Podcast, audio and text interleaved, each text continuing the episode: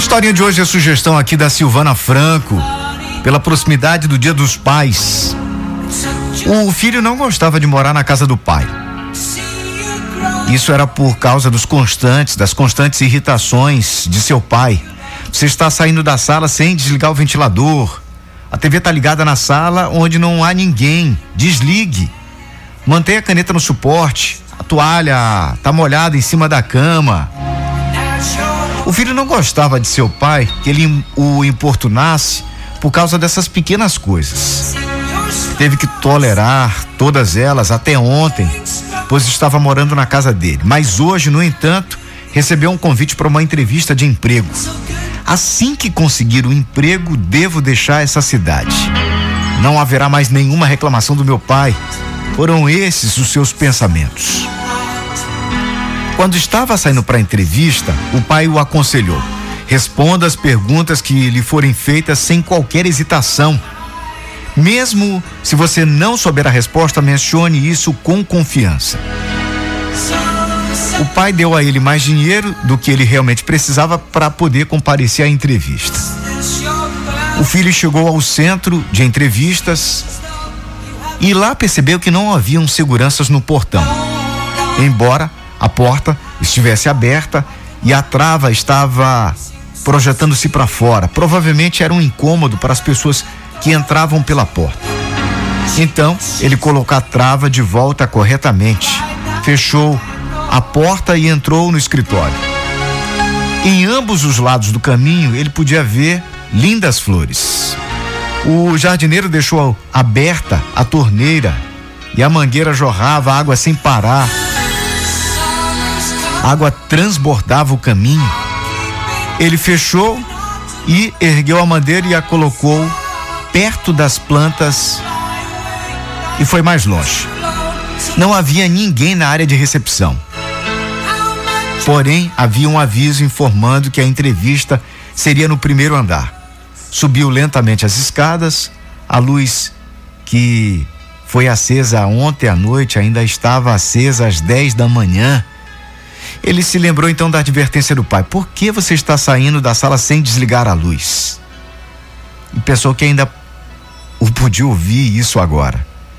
Mesmo se sentindo irritado com esse, com esse pensamento, procurou o interruptor e apagou então a luz. No andar de cima, em uma grande sala, ele viu mais pessoas sentadas, esperando a, por sua vez. Ele olhou para o número de pessoas e se perguntou se teria alguma chance de conseguir um emprego. Ele entrou no corredor com alguma apreensão, pisou no tapete de boas-vindas, colocado perto da porta. Ele percebeu que o tapete estava de cabeça para baixo. Então, endireitou o tapete com alguma irritação. Os hábitos são difíceis de morrer. Ele viu que em algumas fileiras na frente havia algum, muitas pessoas esperando por sua vez. Enquanto as fileiras de trás estavam vazias, mas várias ventoinhas estavam funcionando sobre esses assentos que não tinha ninguém. Ele ouviu a voz do pai mais uma vez. Por que o ventilador está ligado onde não há ninguém? Desligou as ventoinhas que não eram necessárias, pois as cadeiras estavam vazias.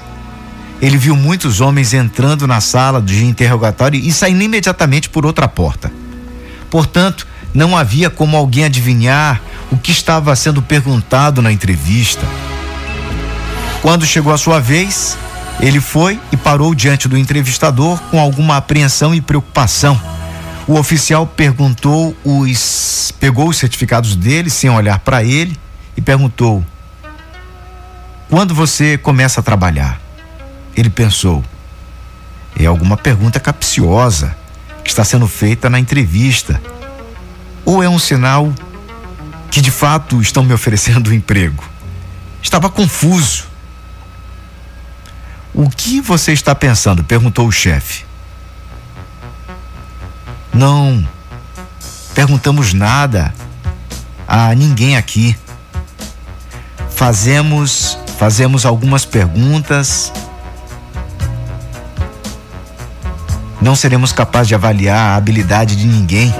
Portanto, o nosso teste foi avaliar a atitude da pessoa Fizemos alguns testes com base no comportamento dos candidatos e observamos todos por meio das câmeras aqui do circuito fechado de segurança.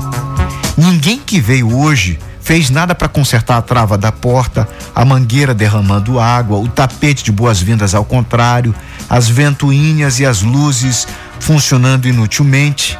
Você foi o único que fez isso. Por isso decidimos selecioná-lo para o trabalho, disse o chefe.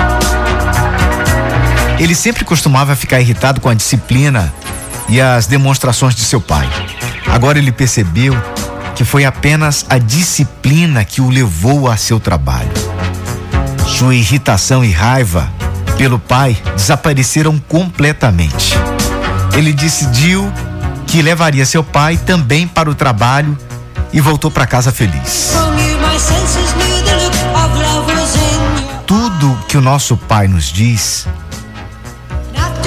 é apenas para o nosso bem, visando nos dar um futuro brilhante. Uma pedra não se torna uma bela escultura se resiste à dor do cisel que a lascou. Para nos tornarmos uma bela escultura e um ser humano, precisamos aceitar algumas pressões que esculpem os maus hábitos e comportamentos de nós mesmos. É isso que o nosso Pai faz quando nos disciplina. A mãe levanta a criança pela cintura para alimentá-la, acariciá-la, colocá-la para dormir.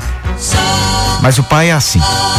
Ele levanta a criança nos ombros para que ele seja um veja um mundo que ele não podia ver. Podemos perceber a dor que a mãe sofre ouvindo-a, mas a dor do pai para pode ser percebida apenas quando outros nos falam sobre isso.